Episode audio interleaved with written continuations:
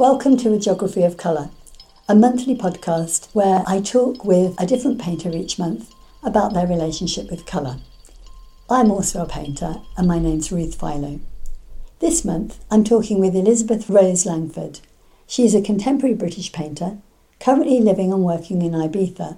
She has a BA in English and Philosophy from Nottingham University and a BA Fine Art from City and Guilds of London School of Art.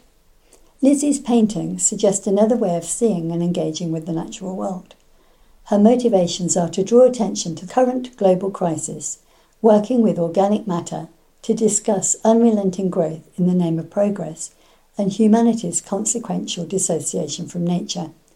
Since 2013, Lizzie's practice has centred around the inherent systems of natural materials. She spent four years after graduating learning traditional methods of extracting colour from plant and earth matter, which her current practice readdresses in an attempt to reveal something previously overlooked in the sole pursuit of pigment. She manifests these concerns with the action of painting between the site of the pigments and the studio. Lizzie won the Griffin Art Prize in 2013, working collaboratively with Luke Cranswick, and undertook a residency with Winsor and Newton in 2014, where she uh, looked into precipitating rose madder. Since then, she has had solo shows in London, Ibiza, and New York.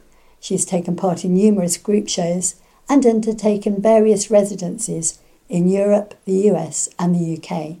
She is currently working on Red Discover, a research project with Nova University Lisbon and UCL London. Lizzie is represented by Katrina Phillips in London. My name is Elizabeth Langford. Um, I'm I would call myself a site responsive painter, um, and that is because my practice at the moment is about being in a certain place and finding pigments from that place um, and processing them and when I have them in paint form, um, the next step is to sort of get to know them as paint. So, what I've been doing recently is transcribing Renaissance painting, which is a little bit of a cheat in a way because um, I would like to know more about sacred geometry. Um, but I feel like painters like Rubens and Titian and Poussin just that you know they spent years learning those things and so by transcribing them, I feel like I'm imbibing some of those things. Um, and so I keep transcribing and transcribing with the pigments until they become something else. Oh, that's interesting. So, do the pigments that you're using uh, relate to a? Do you relate those artists to a place then, or? No, I don't. I, I go quite instinctively with them it just sort of happens as an engagement with something. Um, like the most recent one was The Judgment of Paris by Rubens. And I think maybe I was relating to that painting on a personal level um, and I didn't really realize it consciously. I think, you know, there's so much unconscious stuff that happens in painting, isn't there? Absolutely. And I was speaking to a friend about it a few days ago and he was saying that it takes him two years sometimes to really look at a painting that he's done mm. and to understand it in any kind of way because I think when you've just done it, you don't. I, I don't know what it's about yet, and there is so much impulsive decision making. I think. Yes, it's kind of a blend, isn't it, of conscious and unconscious. And, yes, um, it takes you a while to assimilate that. I think, doesn't it? Absolutely. I think sometimes I'm very much in the unconscious, and something I really want to work on in my practice is the um, reflection part because I'm very I like to do. I'm very physical, and so I, I make a lot of bad work, and then maybe only a few will be successful. I'd like to try and sort of hone that process a bit, or sort of. But that, that that's quite quite good, really, in a way, because you're willing to take the risks, aren't you? And it's by doing that that you kind of stretching your work and magic happens. I think that's the thing because I'm always scared of not going far enough. That's what scares me of holding back. So I'll normally go too far. but there's the odd painting where it like gets it works. It sort of and the editing process i'd like to that's something that i intend that i would like to get better at and i think this thing of like my practice at the moment i really like to say that and mean it because i feel like i want my practice to be something roomy enough to live in and something that i can that can change i don't want to always just do what i'm doing so actually tim from pada introduced his practice in that way he said my current practice and it just really i thought wow that's just such freedom to give yourself that Yes. my yeah. current practice I think it's a journey, isn't it? We've got to be prepared to move and change. What do you think has happened to your practice over the years so far? oh i think i came to painting well i'd always painted but i did my degree a bit later because i did um, english and philosophy at nottingham first and then i um, studied, uh, worked in the nhs for a while. Um, and then i went to city and guilds and i was so excited to finally be at art school.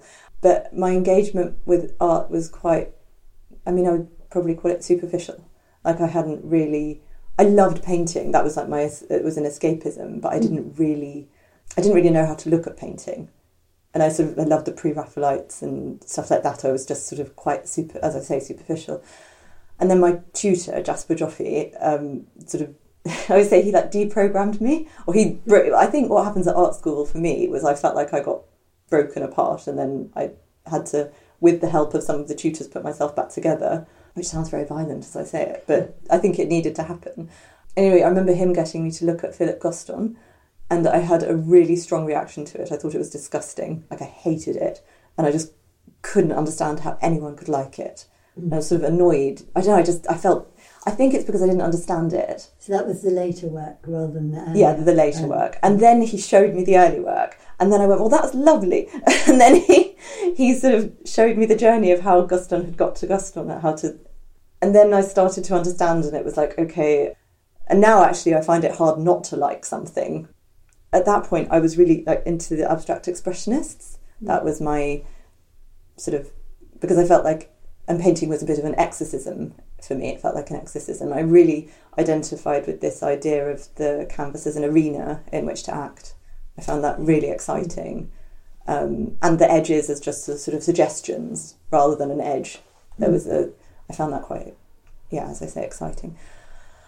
And then I started working with my then partner, um, and his father is a Renaissance professor in pigments. So we joined our practice, practices together, um, and he taught me all about pigments. And we had this residency with the Griffin Art Prize. I think that's when I first came across your work. What's his name? Luke Cranswick. Yeah.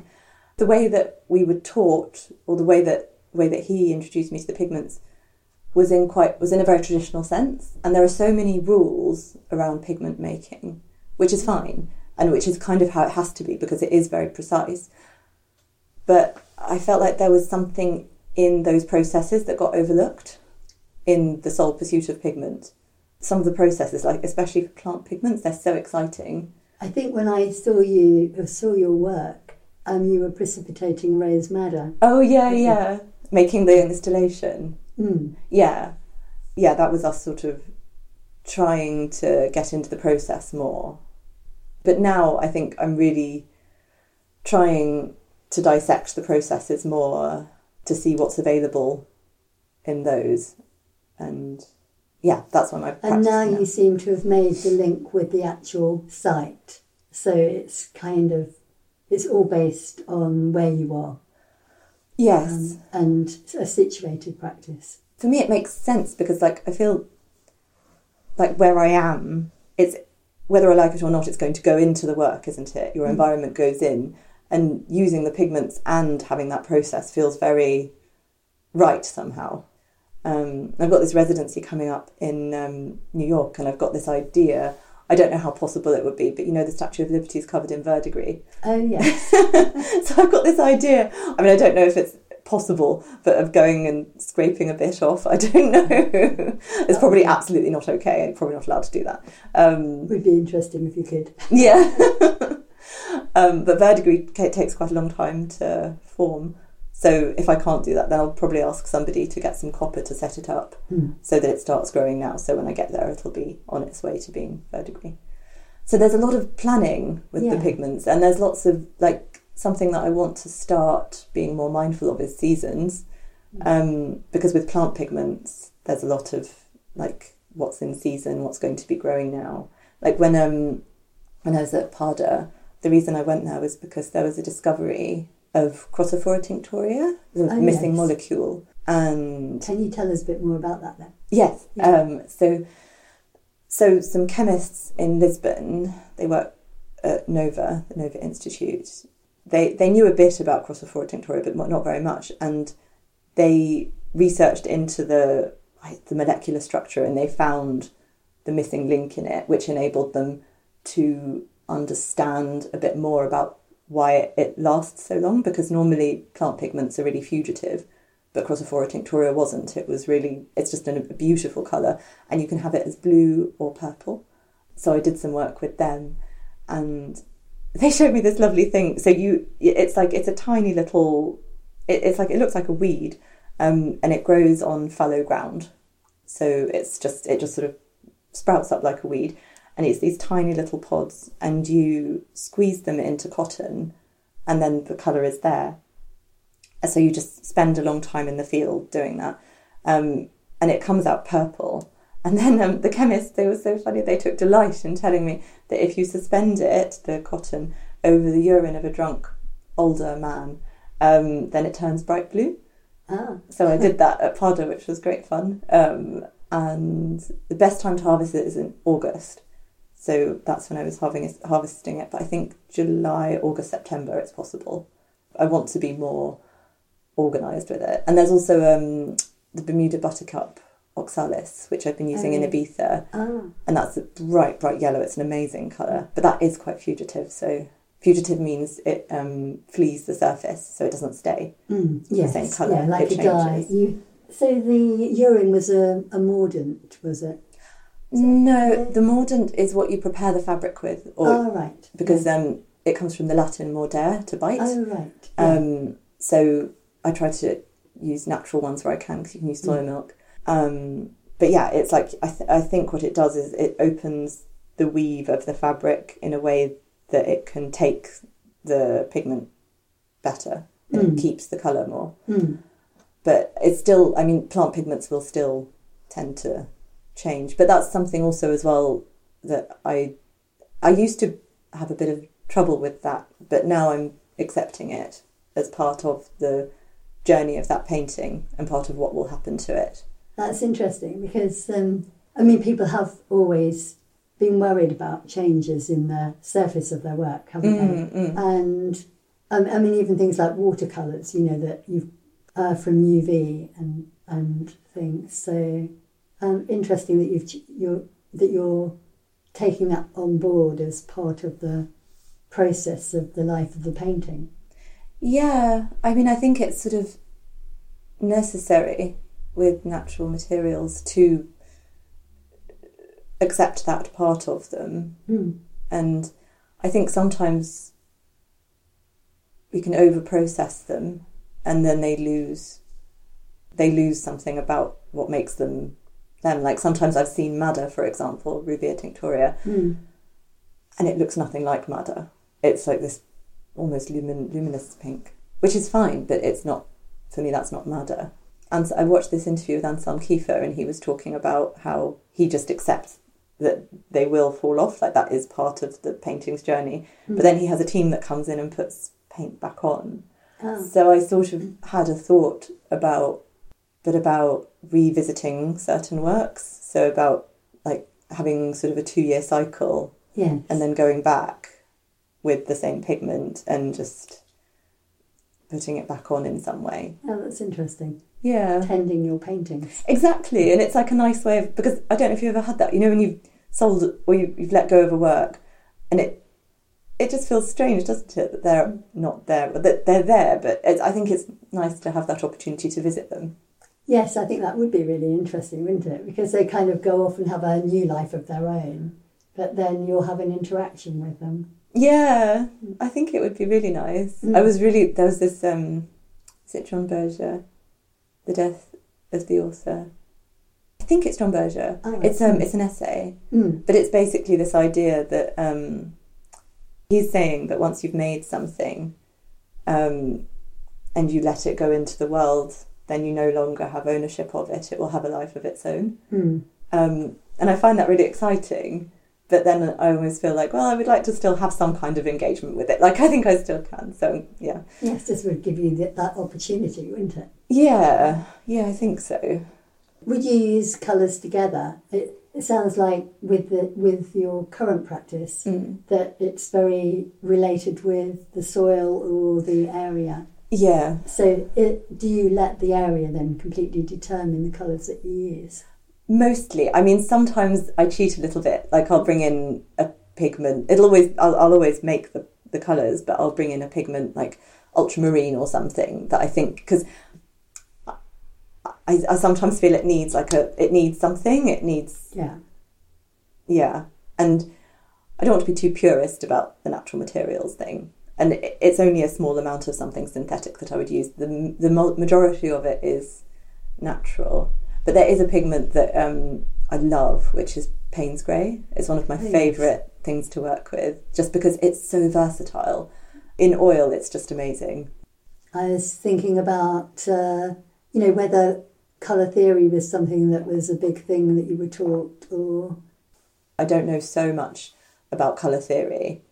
I would like to know more about it, but I think I, I, I'm very intuitive with colour, or I try to just go about it in an intuitive way yeah, and see what feels right. And and I love, I do like, um, I did a course, not a course, but it was like there was a symposium at Slade oh yes, in colour. yeah, Did you see it? I can't remember what it was called. uh, yeah. The, the, was that the painting and poetry? yes, it was Yes. lovely. Did you did you go to it? I've been to a couple of them online. Mm. Yeah, I really enjoyed it, and there was this um, a painter, and he just had his palette on glass, and he it, the whole course was just him mixing, oh yes, and you watching how many colours could come from this colour, and him Yes. with the greys, him Yeah. muting the greys, yes. and I love that. I think that's just that's something Albers does really beautifully, isn't it? The greys. yeah, Yeah, it was interesting going through those questions that you sent and Mm. thinking about those things because I think it made me realize how much of the practice is instinctive and is actually out of my control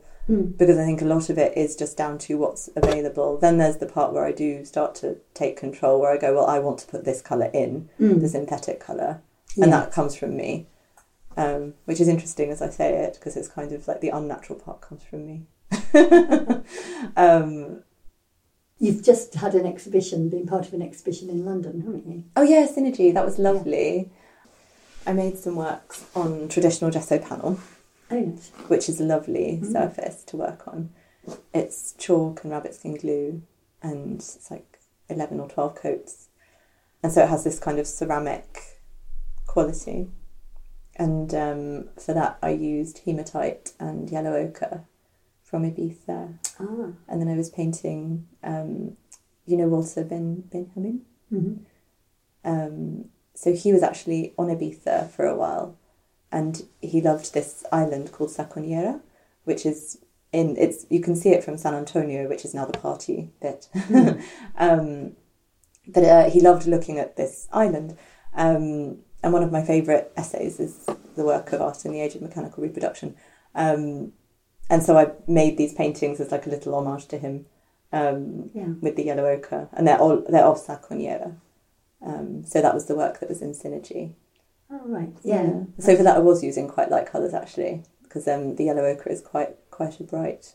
So you went and collected the. Oh yeah, I collected the ochre from a site from which you could see Saconera, which felt quite important. Yeah, You know, when you make in your practice, you make these rules for yourself, yes, which are just essential. It's like, of course, I have to do that.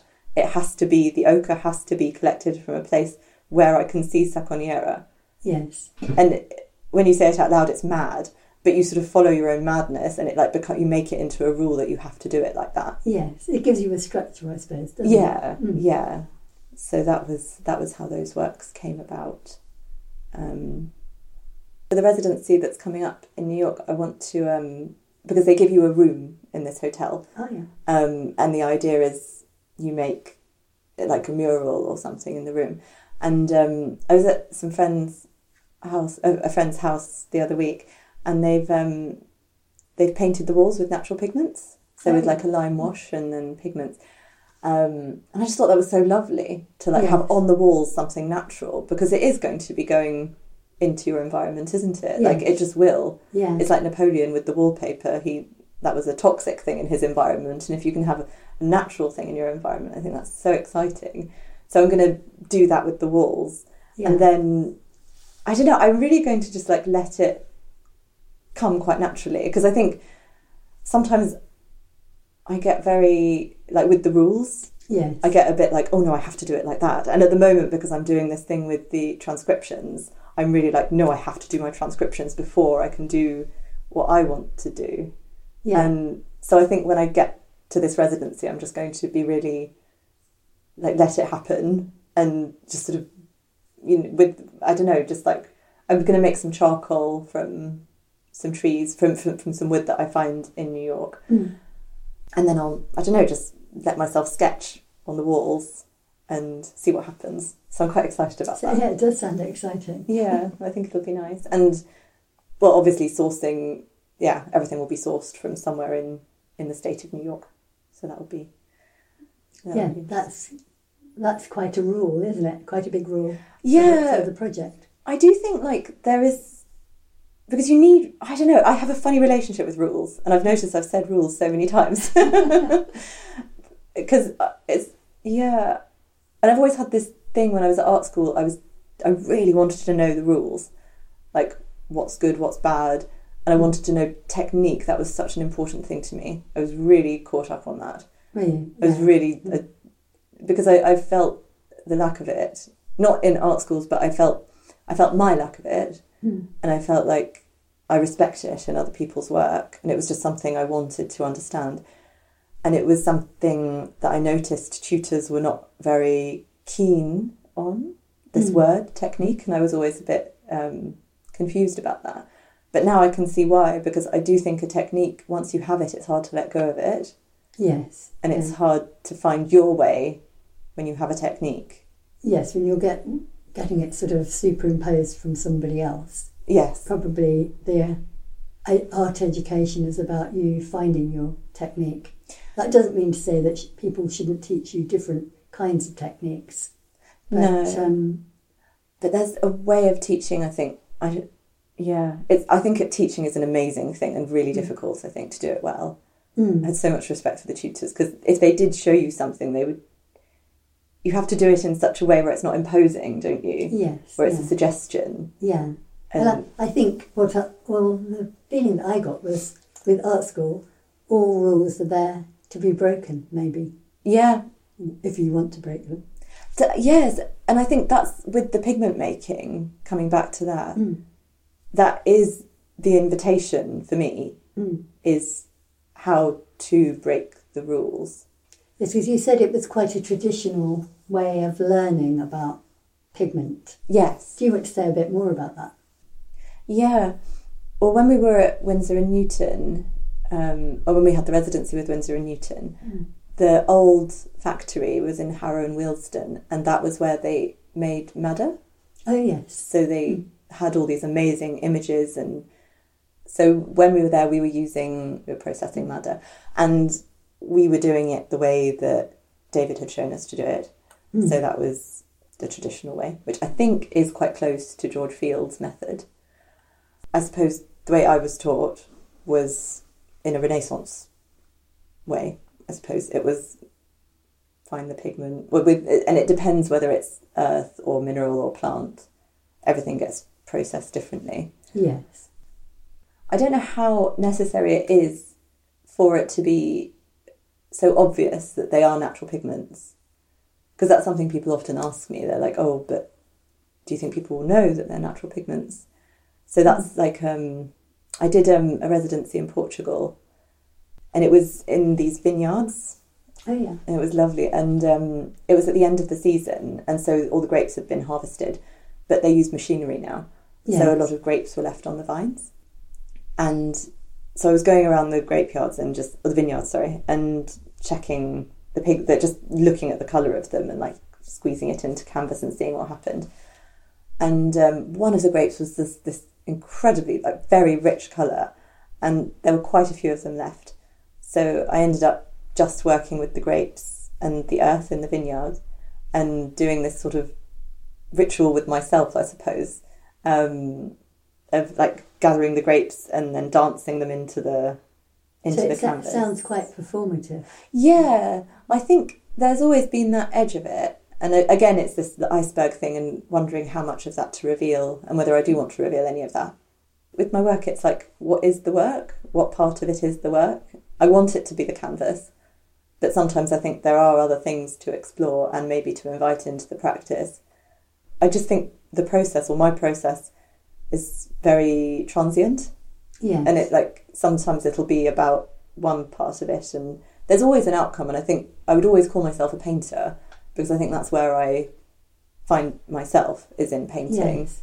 but what leads up to the painting can be various things and i do think the thing that i was always drawn to with the abstract expressionists was this thing of the gesture and the Yes. body and like the thing of feeling because i think that is kind of what they were doing for me Mm. anyway it was just this overwhelming sense of feeling and immediacy which and, is and your work has that in, doesn't it? It's very, um, it's got kind of a spontaneity, Mm, um, and as you say, gesture. mm. I was wondering about the application of the paint. sometimes with brushes, sometimes with hands. The paintings I was mentioning now, the back, I call them the Bacchus paintings, Bacchanalia. Um, that was with my feet, so I was like dancing them into the canvas. And actually, that was a really that was quite exciting for me that body of work because um, I realised that the environment that the work is in is really important. The work obviously is a work in its own sense, but that it started to become more about installation and about an immediacy that can come with that as well. I oh I remember there we had this amazing lecture once and it was about moments, the moments in painting. So there was like the significant moment, and then there's the moment before the significant moment, and the moment after the significant moment. And the significant moment, I suppose, for me, that would probably be abstract expressionism because there is like an explosiveness. Yes. It's like immediate, you feel it. Uh, when you start working on an installation basis, then you can start to explore time in a different way, which I got really excited about in this recent residency. Yeah. I think that whole relationship with the space, of the work and the space. Yes. I'm looking at your work, um, you know, that, that seems to be increasingly important. hmm So situating the you know, like the the pe- the the outcomes within the site of where they're made Yes. is um, um, it's, you know it's got a richness to it that if you took the work away from there and put it in a white space gallery, you lose something, don't you? I think people either feel things in terms of contrast or harmony, Hmm. and I'm definitely a contrast person. Like I need it to be extreme, so it's Yeah. like orange blue. Not so good at the close like harmony. I see is like red and orange. That's harmony. Yes, yeah, Um, but so in that sense, I do quite like the idea of something being taken, like the the, the work being made and it being so uh, connected with a place, and then it going somewhere else. But it's keep it keeping its its itness. yes, it's identity. Identity. That's a better word than itness. Sorry. It's all fine. yes.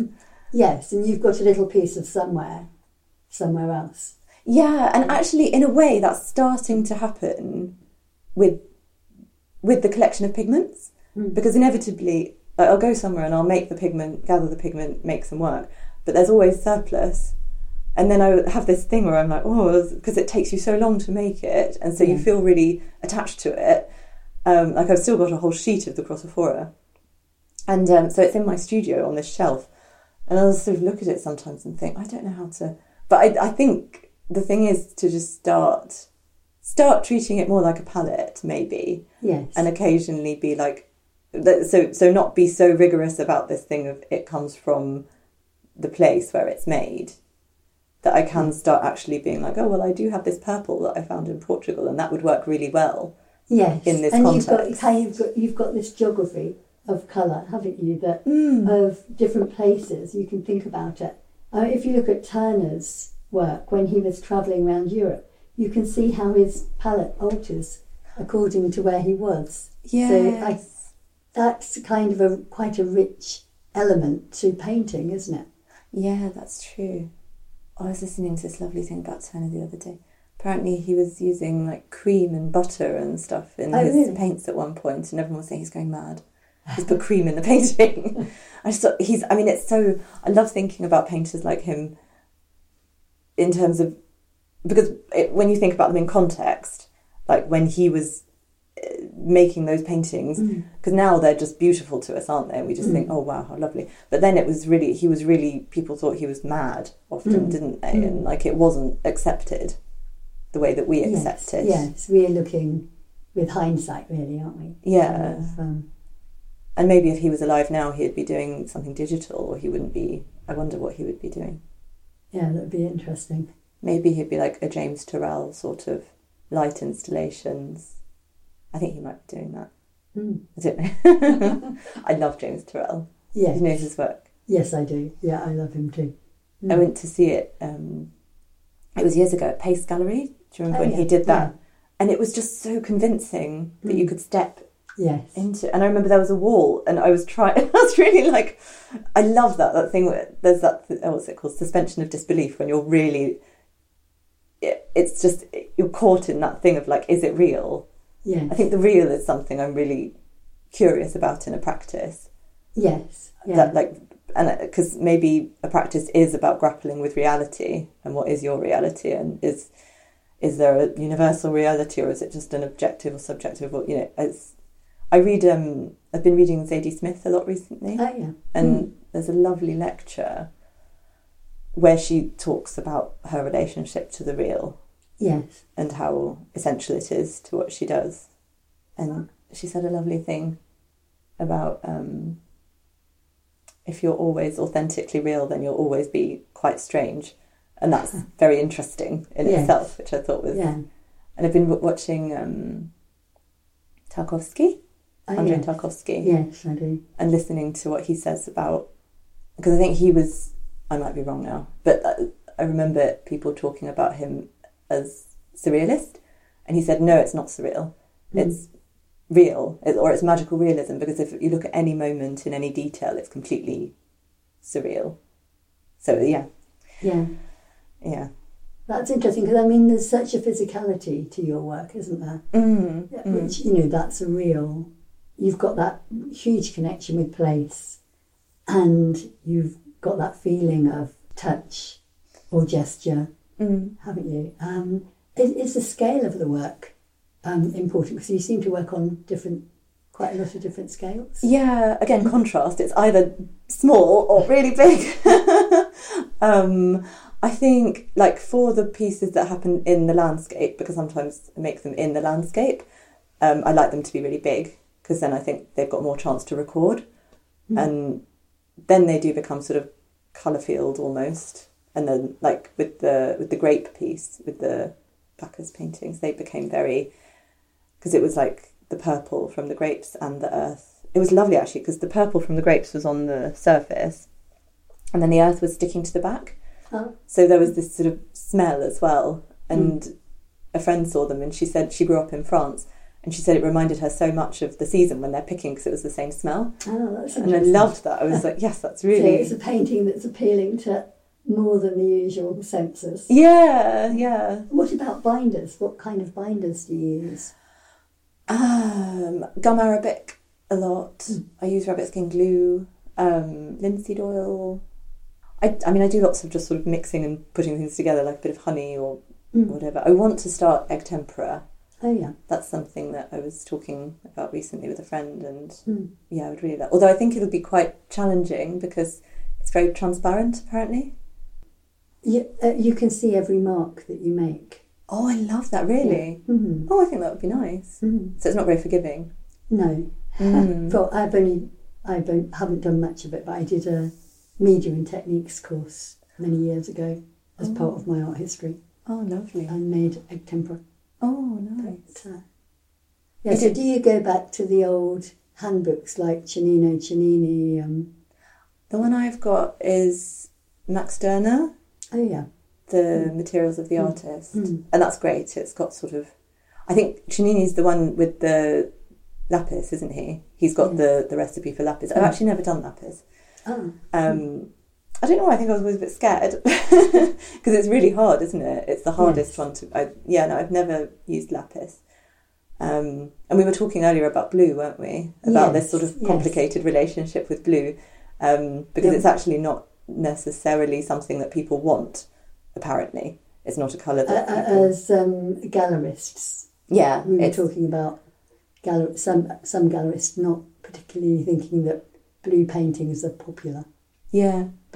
But you were saying that you're quite fascinated with blue. Yes, I think it's. I mean, it's a really difficult color to find in nature. Hmm. The I've worked with chrysocolla before, which is a mineral, and that is quite that that's like a turquoise blue, um, but dark blue. I mean, indigo. But and you think of like Picasso's blue period. I suppose blue has a somber quality. I don't think it's uplifting necessarily. But then I think it depends the tone of blue because like turquoise, I think it's sort of. Is it cold? Do you think? I think you can get cold blues and warm blues, can't you? But as a colour, I think I would say it's more cold than it is warm. Like red, I would always say warm, yellow, warm. Hmm. Purple, probably warm. But I feel like blue, blue is. It's a funny colour, isn't it? It's really. It is, and it's got such a history, hasn't it? From sort of medieval times with being specified for the Virgin's robes. Oh, yeah. Um, you know, and, and that I think is also the value of the pigment, isn't it? The Yeah. connections with the lapis lazuli.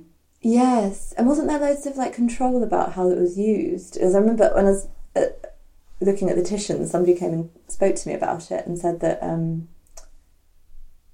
but I, I remember there being something that you could only use it for certain things. It was quite Yes, yeah, it was quite important yes. how it was used.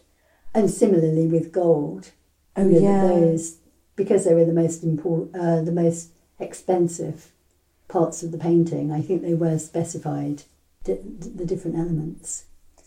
yeah. I've never done much with gold leaf. It's No. not something that's sort of. I don't know. I feel like it's once it's on a surface, it's it's so loud. I used to have a phobia of muddy paint, for example. Oh, Like when I worked more with oils, yes, I was so I, just the idea of muddy paint. I hated it. It Yeah. found I found it so stressful. And then my tutor said, make ten muddy paintings. Then, so like do the thing that you're already scared of doing, yeah. and then it's not so scary anymore. Did that work? Yeah, I wasn't so scared. And then it was like I was scared of ugly paintings, so he said make ten ugly paintings, and then they became not ugly anymore. It's so funny, isn't it? Like beauty in work or in painting or whatever. It's so objective. It's not a language that makes sense to me in art No, no. or in art making. I, I, I understand what you mean. It's a bit like what you were saying about Philip Guston. Yes. Yeah. I wondered if there are any colours that you're drawn to. because of this thing of the site specific thing, I don't really feel like I have much agency within that. Like I don't think I have so much freedom to choose. But when I do have freedom to choose, um, I love red oxides, Oh yes. transparent red oxides. Hmm. I really love. What what is it that you love about them? I don't know. I think mm, I'm trying to sort of think into it, feel into it.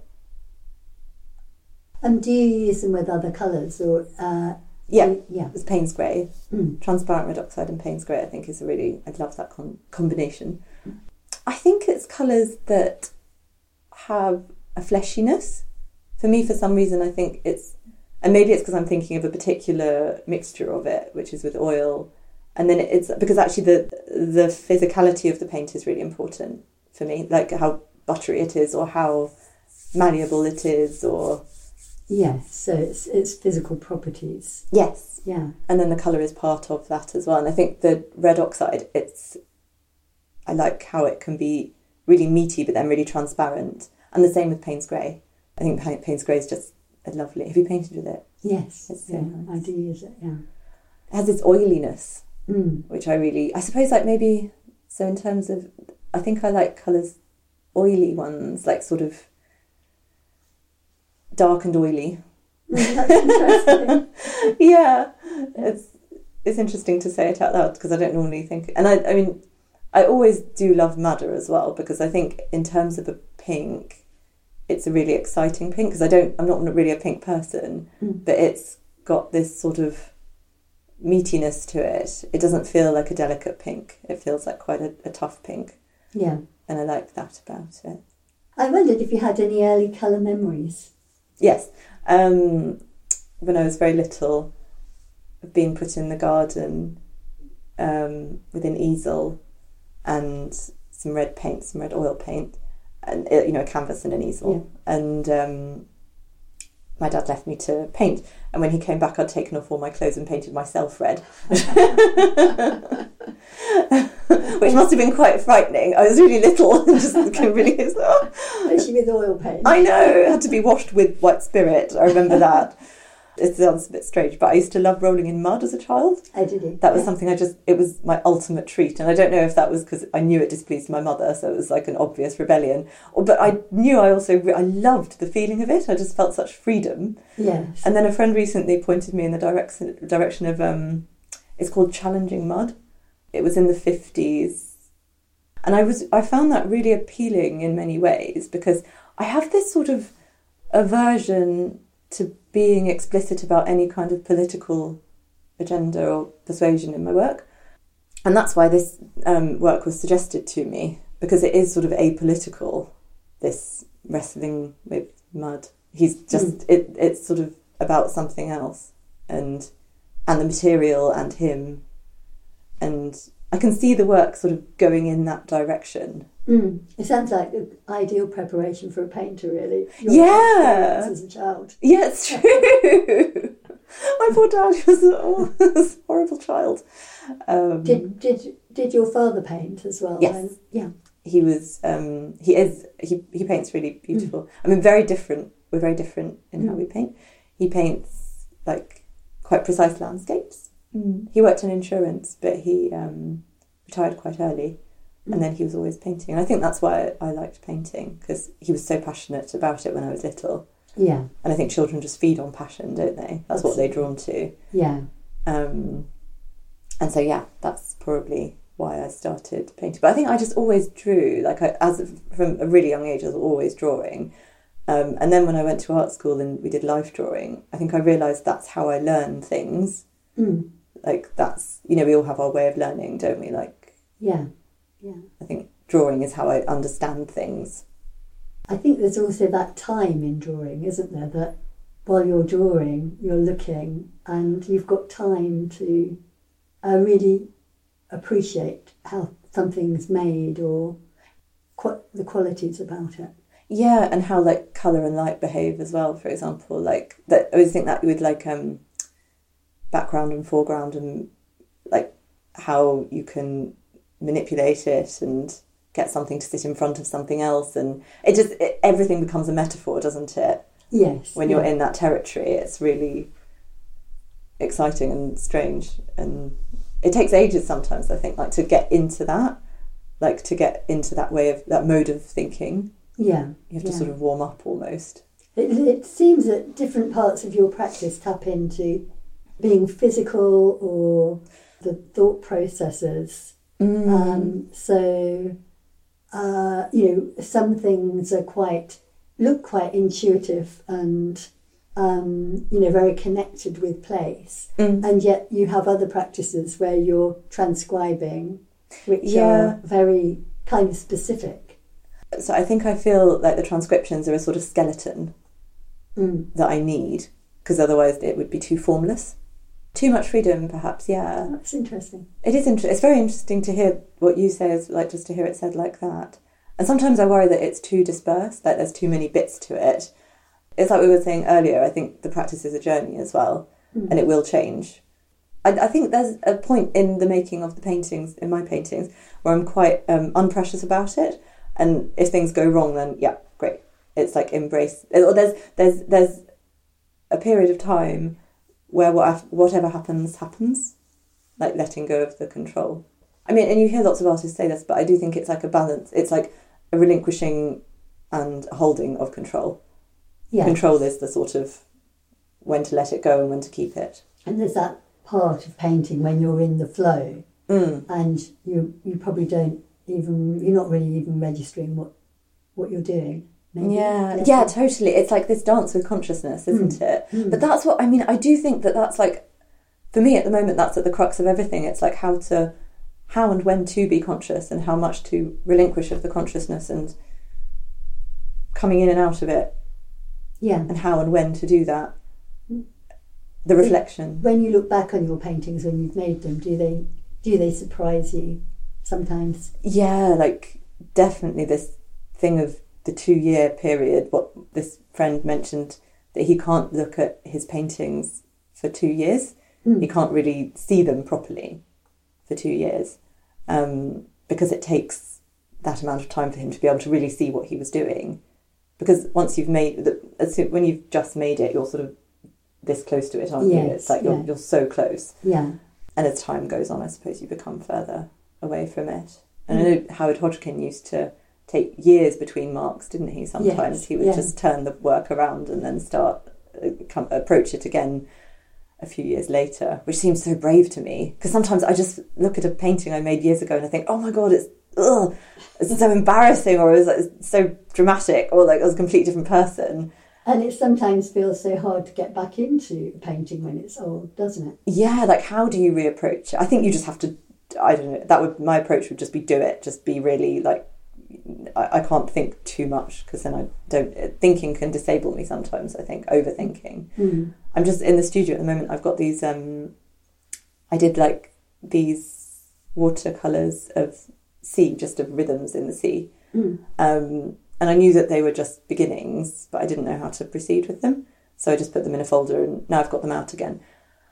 Um, and I've got some pigments that I found where I am at the moment that I made, and so I'm I've just got them in the studio. I'm looking at them a lot and being like waiting for it to be the thing. Yes. Some of the works I've made, I see them almost, almost like stages waiting for the characters to enter. Oh right. Yeah. So uh, now I want to go with the characters, uh, with my version of whatever characters might be. Um, that seems to be the the thing that's happening next in the Mm. studio. That sounds exciting. Yeah. it's so weird talking about a practice, isn't it? It's just like it can sound so bizarre. It is, and so, sometimes I think it's only by talking that we actually begin to realise what we are thinking or what it's about. Sometimes, if someone asks me to say something about a piece of work and or talk with them about it, it's Mm. only then that I actually understand what the work is all about. Yes. Definitely, I agree. And to have somebody see things in another way as well.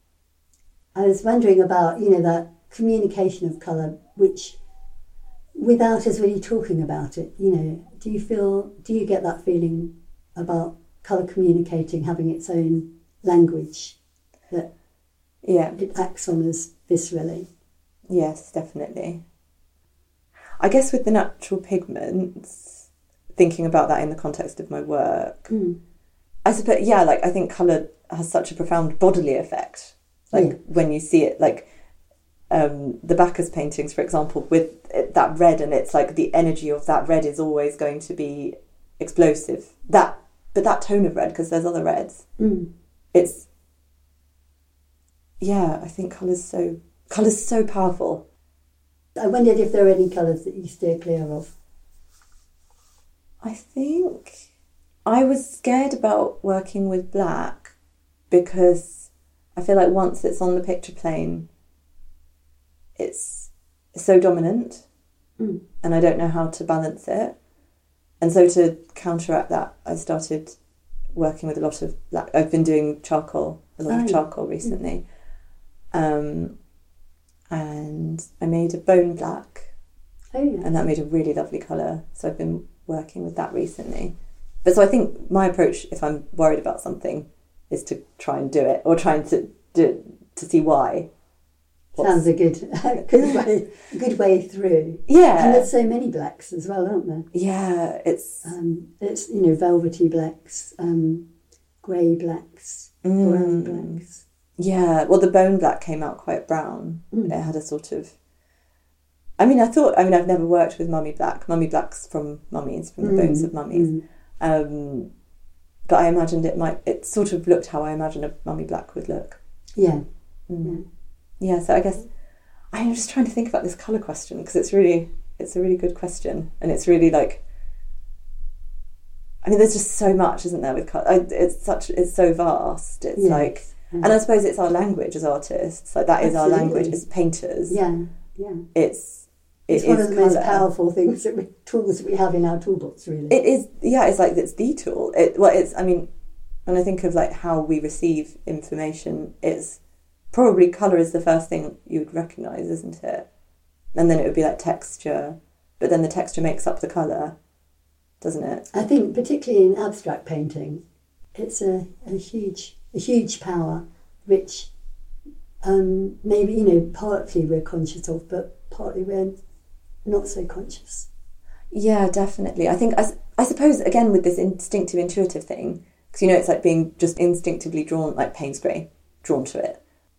I, sp- I think I'm really instinctive with colour when I mm. can be. Obviously, there's moments with the, with my practice at the moment. It's like the landscape dictates the colour, so I have to sort of go with that. When I do make choices, it's instinctive. And the thing, the, one of the lovely things about the natural pigments is that the particles are all different sizes. Oh, yeah. So the way that they reflect light is really different. So it like the surface has this sort of aliveness to it. So the way that the colour appears it's like you're never it's not going to be uniform. No, It's going to have so many and I love that. I really that really excites me, that thing of a surface having like not being uniform. I think uniform surfaces are really alarming. yes, yes, it kind of has its own life through, Yeah. through those elements. Yeah, it's like, and you know, like looking through a canopy of leaves or something, and that's sort of the sun coming through. Yeah, It has something of that for for me, yeah. like the thing with colour. Well, thanks very much, Lizzie. This has been No. such a fascinating in- in- interview. Pleasure. And um, I've really enjoyed hearing about your relationship with colour. Thank you. It's been lovely to talk. Thanks to Lizzie for such a fascinating insight into her relationship to colour. I'd also like to thank Stuart Bowditch for editing the podcast, Arts Council England for supporting it through a Develop Your Creative Practice grant, and Contemporary British Painting, an artist led organisation that I'm a member of, for helping to publicise it. Thank you for listening. A Geography of Colour is a monthly podcast with a new painter each month talking about their relationship with colour. Do follow it in your podcast player and share with your friends. You can follow A Geography of Colour and Elizabeth Rose Langford on Instagram. You will also find contemporary British painting there at Paint Britain. And if you go onto their website, you can sign up to their monthly newsletter to receive news.